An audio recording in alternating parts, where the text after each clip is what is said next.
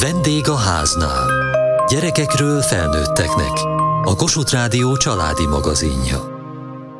Sziasztok, ez itt a Válaszutak. Én Oli vagyok, és itt van velem. Dani, Anna. Kata és Kami. Ma a szerelemről fogunk beszélgetni. válaszutak, rólunk szól. Válaszutak minden pénteken.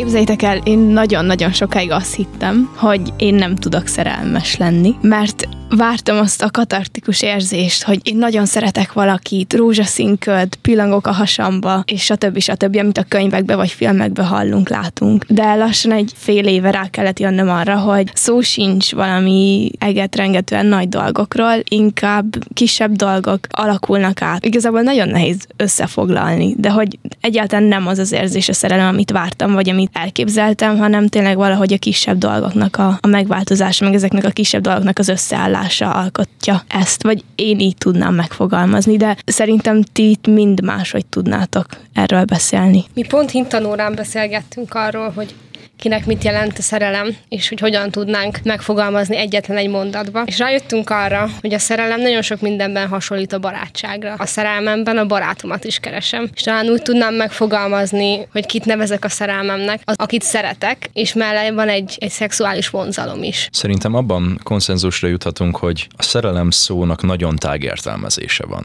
Szóval mindenki számára mást jelent, mindenki más, máskor jut el arra az állapotra, amikor a két ember közti viszony már szerelemnek ne, lehet nevezni. Én az elmúlt években mind plátói szerelmeket megéltem, mind egy párkapcsolatot. A saját tapasztalataimra támaszkodva is azt tudom mondani, hogy ez még a másik személyétől is függ, hogy mikortól kezdjük ezt érezni, de semmiképpen nincsen egy kimondható szabálya annak, hogy valójában mi a szerelem. Szerintem ez már egy olyan fokú érzelem valaki más felé, amikor már tényleg csak ő jár az agyadban, csak vele szeretnél lenni, és azt érzed, hogy igen, nektek együtt kell lennetek, és talán azt azért túlzást mondani, hogy egymásnak lettetek teremtve, mert az már csak a csúcsa mindennek, vagyis az már a legfelső foka ennek az érzésnek, de az is egy nagyon érdekes kérdés, amit te felvetettél, Kami, mert én például teljesen más tulajdonságokat keresek párkapcsolat céljából, mint, mint, mint egy barátban. Egy jó párkapcsolat alapja az az is, hogy mint barátok kijöjjetek. Nyilván mindenkinek más az elképzelése erről. Egy olyan fiút tudok elképzelni magam mellé, akivel ugyanazokat a dolgokat tudom csinálni, mint egy, egy másik barátommal. És ugyanazokban a dolgokban jövünk ki jól, csak van mellé egy, egy plusz vonzalom, ami egy sima barátban nincsen meg. Oli, te azt mondtad, hogy a szerelem az egy hosszú folyamat, ameddig az kialakul. Szerinted létezik szerelem első látásra, vagy azért ez egy erős kifejezés? Én a saját nevemben és, és sok más fiú nevében is mondhatom, hogy az egy rendszeres jelenség, hogy meglátunk valakit, beleszeretünk a külsejébe, és idealizáljuk. Tehát e- elképzelünk egy képet a,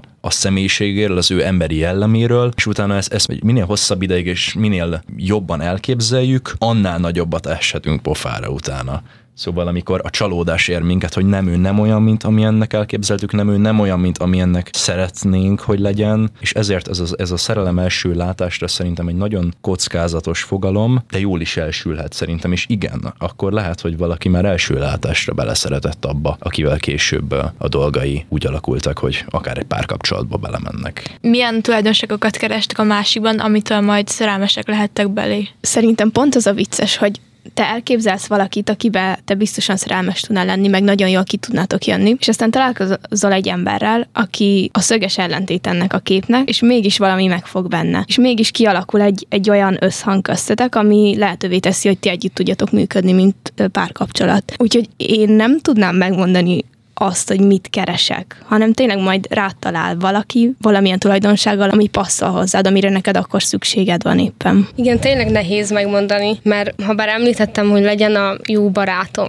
de nem tudnék egy tulajdonságot felsorolni, aminek muszáj meglennie majd a, a barátomban, hanem egyszerűen kapcsolódjunk, tudjunk beszélgetni, tudjuk jól érezni magunkat egymás társaságában. Szerintem is nagyon fontos, hogy ne legyünk szűk látókörűek, ne határoljuk be, hogy mi egy bizonyos embertípust keresünk, mi bizonyos tulajdonságokat keresünk, persze van, amiket mindenki kedvel. Vannak azok a tulajdonságok, amik egyszerűen vonzóvá, szerethetővé és párkapcsolatra alkalmassá tesznek egy embert. Ha nagyon fiatalon belemész egy kapcsolatba, akkor az még nem feltétlen nevezhető kapcsolatnak. Úgy értem, oviban, mondok egy példát, oviban, amikor egy kislány meg egy kisfiú megfogja egymás kezét, és mondják, hogy ők most szerelmesek, és együtt vannak, vagy ez később is, amikor pont bejön a tinédzserkor kezdete, és, és mindenkiben tombolnak a hormonok, és mindenki szerelmes akar lenni túl korán, és elsietik ezeket a dolgokat, bele lehet tanulni a szerelembe. Ez is egy olyan képesség, amit el kell sajátítani.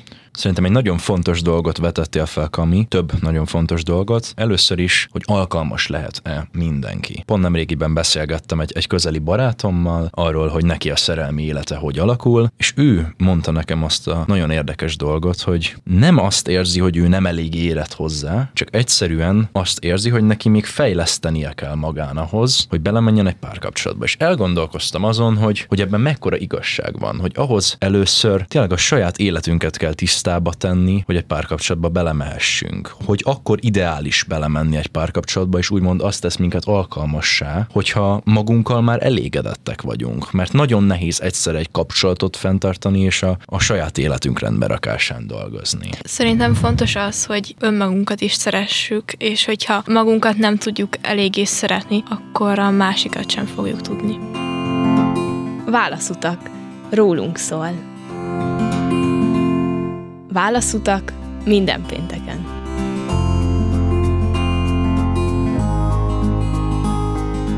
Nekem eddig nem volt komoly párkapcsolatom, ami részben annak is köszönhető, hogy nem mertem belemenni olyan dolgokba, amikbe bele kellett volna mennem. Nem mertem próbálkozni, mert attól féltem, hogy visszautasítanak és hogy ez milyen rossz lesz, pedig most már érettebben tudom, hogy ebből tanulhattam volna, és ebből csak profitálhatok, mert attól, hogy visszautasít valaki, ez nem azt jelenti, hogy innentől vége az életnek, hanem folytatódik tovább, és a következő ilyen szituációnak már tapasztaltabban tudok neki menni, ami akár azt is eredményezheti, hogy összejövök azzal a személlyel. Tudni kell szerintem nemet mondani is. Én se voltam még komoly párkapcsolatban, és pont nemrég ismerkedtem meg egy sráccal, és elkezdtünk beszélgetni, és pár hónap ismeretség után, amikor azt éreztem, hogy, hogy tényleg itt van, ő lesz az, akkor ő elmondta, hogy ő nem szeretné tovább folytatni, és azért, mert nincs olyan lelki állapotban, hogy ő jól tudjon helytállni egy kapcsolatban. És az elején nagyon rosszul esett, és halálosan meg voltam sértődve, és ahogy egyre többet gondolkozok rajta, hogy miért mondhatta ezt, vagy hogy, hogy mi volt mögötte az indok, rájöttem, hogy ő csinálta jól, és ő hozta meg a jó döntést, hogy most ebből kihátrál. Mert lehet, hogyha tényleg összejöttünk volna, akkor hosszú távon ő is szenvedett volna, mert most nincs olyan élethelyzetben, és nem tudta volna megadni nekem azt, amire szükségem van, és ezért én is rosszul éreztem volna magamat, mert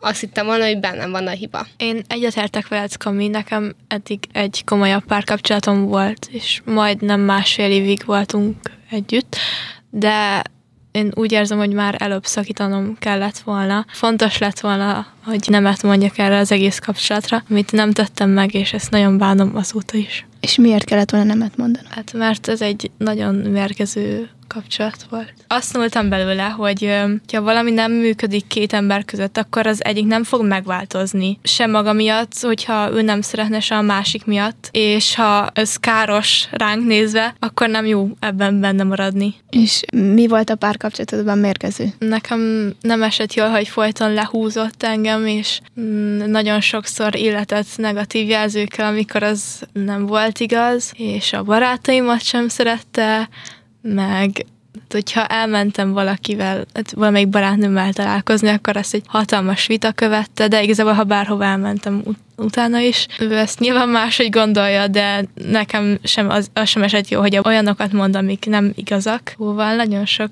ilyesmi dolog történt, amit már előbb észlelnem kellett volna, hogy ez nem jó. De akkor nem azért nem léptél ki ebből a kapcsolatból, mert nem tudtál, hanem mert nem vetted észre, hogy ez mennyire káros. De hát én észrevettem, hogy ez rám nézve egy elég káros, rossz kapcsolat, és az, az időszak is nagyon stresszes volt az életemben, de én azt hittem, hogy majd meg fog változni, és minden rendben lesz, de ez nem történt meg, és hogyha velem együtt maradtam volna, akkor sem történt volna meg, szóval ez egy na- nagyon naív dolog volt a részemről, és féltem a körülöttünk lévő emberek véleményéről is, hogy mi lesz, hogyha szakítunk. Fontos a változás, az, hogy, hogy legyünk képesek bizonyos dolgokban változtatni a párkapcsolat érdekében, de az én előző kapcsolatomnak a nagy tanulsága, hogy nem lehet folyamatosan arra várni, hogy a másik megváltozzon. Fel kell ismerni, hogy mi az a pont, vagy mi az a bizonyos méretű differencia két ember között, amikor uh, már túlságosan nagy ahhoz, hogy, hogy megváltoztathass változtassuk a másikat, vagy leginkább, hogy a másik megváltozzon magától. De egy tinédzser kapcsolatban nem lehet szerintem folyamatosan a másik jellemének építésén és a kompatibilitás javításán dolgozni. Ahhoz még túl fiatalok vagyunk, és annál felszabadultabb kapcsolatokra van szükségünk szerintem.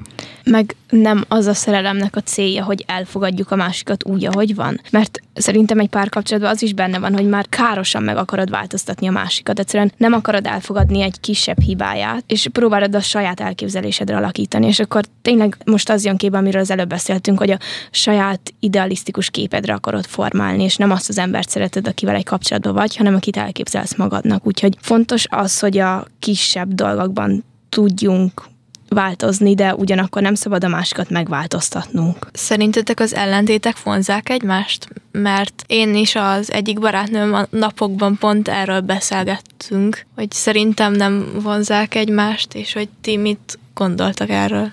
Szerintem nagyon fontos kérdés, hogy milyen téren ellentétek. Ellentétesen kommunikálnak például egyikük introvertált, másikuk extrovertált, abból szerintem egy nagyon jó párkapcsolat kisülhet. De ha például az életfelfogásuk, az élethez való hozzáállásuk ellentétes, a, a hétköznapokban a legfontosabb kérdésekhez való hozzáállásuk ellentétes, abból szerintem nagyon nehezen. Nagyon sokat gondolkodtam ezen, és beszélgettem is már erről, és sosem jutott tudtam magammal, meg az adott emberrel sem semmire, hogy igazából mit az igazság, mert ahogy te mondtad, Oli, hogy fontos, hogy valamiben hasonlítsunk, de ugyanakkor az sem baj, hogyha valamiben megszöges ellentéte vagyunk a másiknak, úgyhogy ez nagyon-nagyon nehéz meghatározni, hogy tényleg mi az a határ, ahonnan valami működik, és ahonnan már nem. Több olyan példát is látni a mai világban, hogy valaki csak azért jön össze valakivel, hogy elmondhassa, hogy párkapcsolatban él. És én ezt például nagyon el akarom kerülni. Lehet volna rá lehetőségem, hogy belemenjek egy kapcsolatba, de tudtam, hogy ez ez nem az igazi. És mondom, akkor minek? Ti miből értitek azt, hogy valaki az igazi? Nálam ez nagyon érdekes, mert ha úgy nézzük, relatíve sok fiúval ismerkedtem, és csúnyan tudom megfogalmazni, de a legtöbbje untatott. Hogy beszélgettünk, és kellemes volt a társasága, meg jól el voltunk, de nem éreztem azt, hogy, hogy velem most így el tudnék lenni évekig, vagy ha nem is évekig, de egy hónapig, vagy egy húzamosabb ideig magam mellett tudnám viselni, és tudnék belé szerelmesnek lenni. És összesen talán két emberre tudom azt mondani, akivel elkezdtem beszélgetni, és azt éreztem, hogy, hogy ő valami más. Mint hogyha eddig fekete-fehér lett volna az összes ember, akire ránéztem, és akkor megláttam őt, és ő színes volt. Én erre azt tudtam volna mondani, hogy én nem tudom, hogy ki az igazi, vagy hogy szerintem erre nagyon nehéz rájönni akkor, amikor éppen megismered az adott illetőt, hanem tényleg lehet, hogy utána jössz rá, vagy egy távlatból már jobban átlátod azt. Én annával értek egyet inkább, hogy ezt majd sok idő után lehet megítelni, hogy tényleg az igazi szerelmünk, és nem első látásra, vagy pár hónap ismerettség után. Abban a srácban volt valami plusz, ami felkeltette a figyelmemet, és aztán lehet, hogy ha így történt volna, akkor is kiderült volna, hogy nem ő az, és hogy ő nem az igazi, de bennük volt valami plusz, ami kiemelte őket a, a tömegből. Én nekem van egy elég sajátos elképzelésem az igaziról, én úgy gondolom, hogy lehet, hogy nem is csak egy igazi létezik, hanem az igazi számomra azt jelenti, hogy egy olyan nő, aki külső és belső tulajdonságban is azokat hordozza, amiket én keresek egy nőben, és azt gondolom, hogy könnyen lehet, hogy ő viszont nem minket keres. Lehet, hogy már párkapcsolatban él, lehet, hogy egy másik országban, de szerintem biztosan létezik nem is egy, hanem sok olyan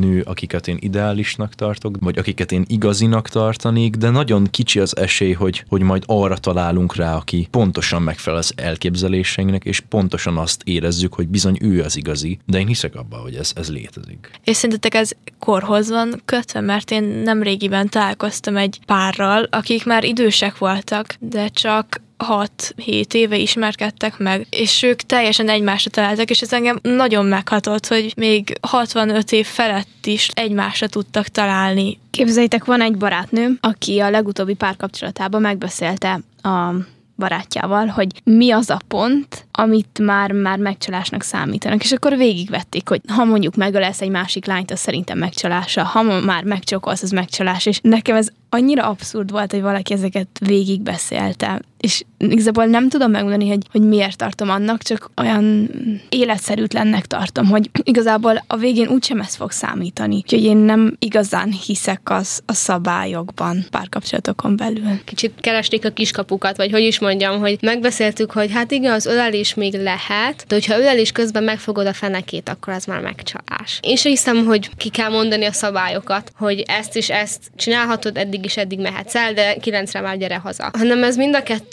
félnek az elveiből adódik össze, hogy kinek mi számít például megcsalásnak, hogy kinek mi fér bele, hogy egy ellentétes nemű barátjával mit csinál. Szóval valakit zavar az, hogyha a barátnőjének vannak fiú barátai, valakit az teljesen hidegen hagy, és van az a pont, amit meg kell beszélni, de alapból szerintem az, hogy mi számít megcsalásnak, ez két félnél ugyanazt kell jelentenie, vagy majdnem ugyanazt.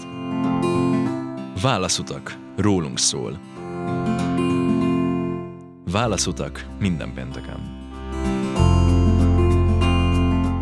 Ugyan nincs benne tapasztalatom, de szerintem egy kapcsolatnak az alapja a bizalom. És a bizalom magába foglalja a hűséget is, mert szerintem akkor egy kapcsolat már rég rossz, hogyha nem tudod elengedni a párodat, a barátaival kikapcsolódni, hogy akár nem tudod elengedni bulizni, mert attól félsz, hogy meg fog csalni téged. Az a kapcsolat szerintem már rég rossz, és annak nem jó sok túl hosszú jövőt. Szerintem nem is az, hogy rossz, de az biztos, egy intőjel, hogy itt valamit változtatni kell, vagy valamit le kell tisztázni, mert valami nagyon félrecsúszott, és szerintem ilyenkor még nem késő, szóval még simán lehet az, hogy ott meg lehet beszélni, le lehet tisztázni, vagy lehet egy kompromisszumot találni ami alapján mindkét fel megnyugszik, és újra működni fog az a kapcsolat. Szerintem az egy nagyon szerencsétlen helyzet, hogyha két fél szereti egymást, alapvetően együtt tudnak élni, de például a hűség kérdéséről más a véleményük. Ilyen szempontból az ellentétek szerintem nem feltétlenül jönnek ki jól, pont amit te említettél, Dani. Ha az egyik fél elmegy bulizni, a másik pedig otthon marad, és e- ebből kialakul egy vita, az bizony utalhat arra is, hogy az egyik fél okot adott arra, hogy a másik ne bízzon benne, de arra is, hogy a másik fél az, aki csak egyszerűen túlságosan féltékeny és, és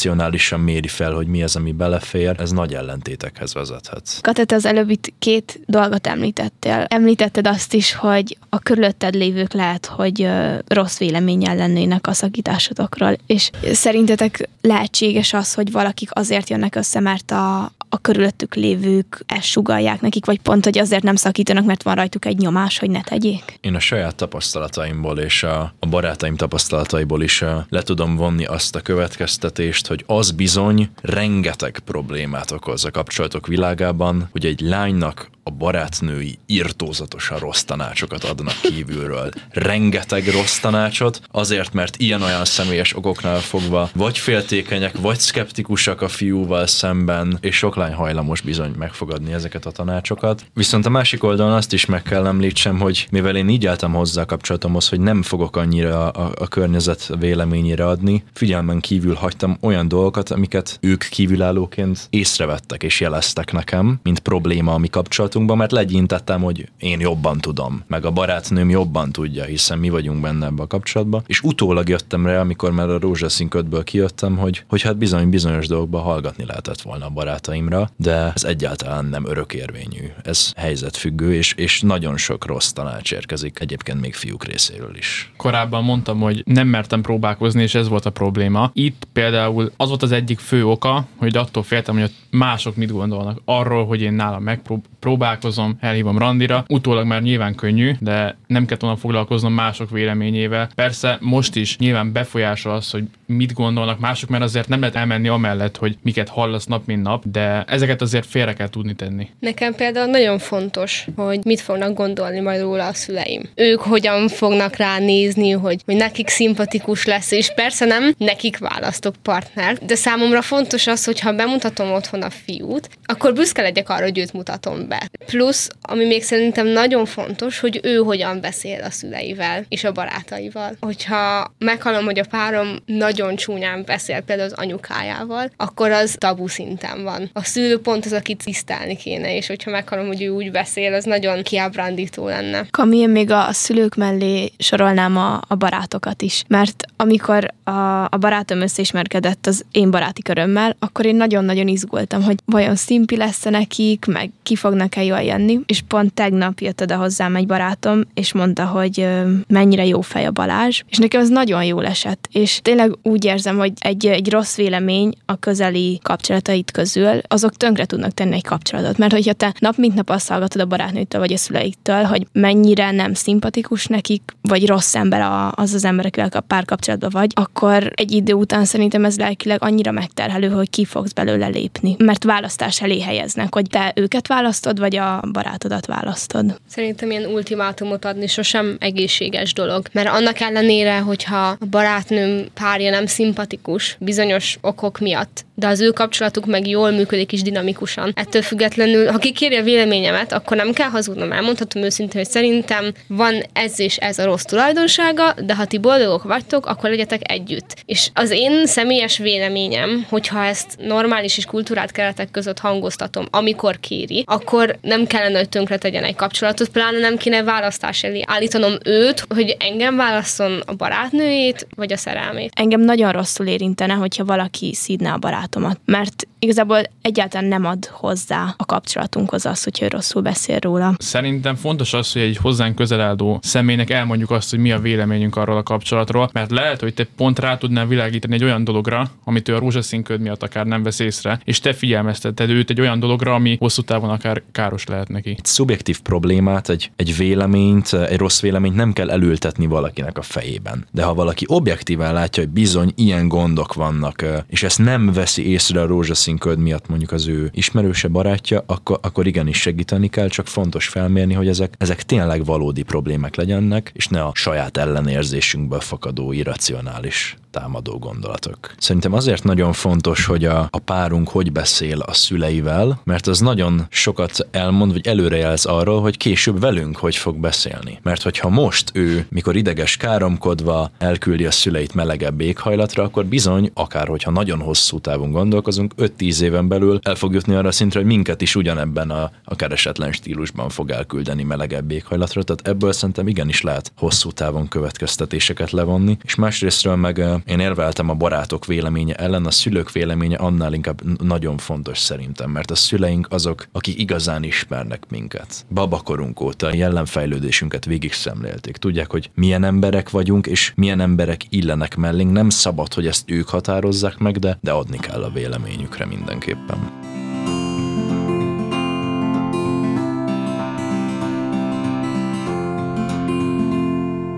Ez volt a Válaszutak, köszönjük, hogy hallgattatok minket. Ma a szerelemről beszélgettünk. Én Anna vagyok, és itt volt velem. Dani. Oli. Kami. És Kata. Kövessetek minket Instagramon és Facebookon, és hallgassátok az adásainkat Spotify-on és az Apple Podcast-en. Várjuk leveleiket a vendégháznál kukac mtva.hu e-mail címen. Műsorunk témáiról a Kossuth Rádió Facebook oldalán is olvashatnak. Elhangzott a vendégháznál. Szerkesztette Geri Klára. A gyártásvezető Mali Andrea, a felelős szerkesztő Hegyesi Gabriella. A 2023. február 17-i műsor ismétlését hallották.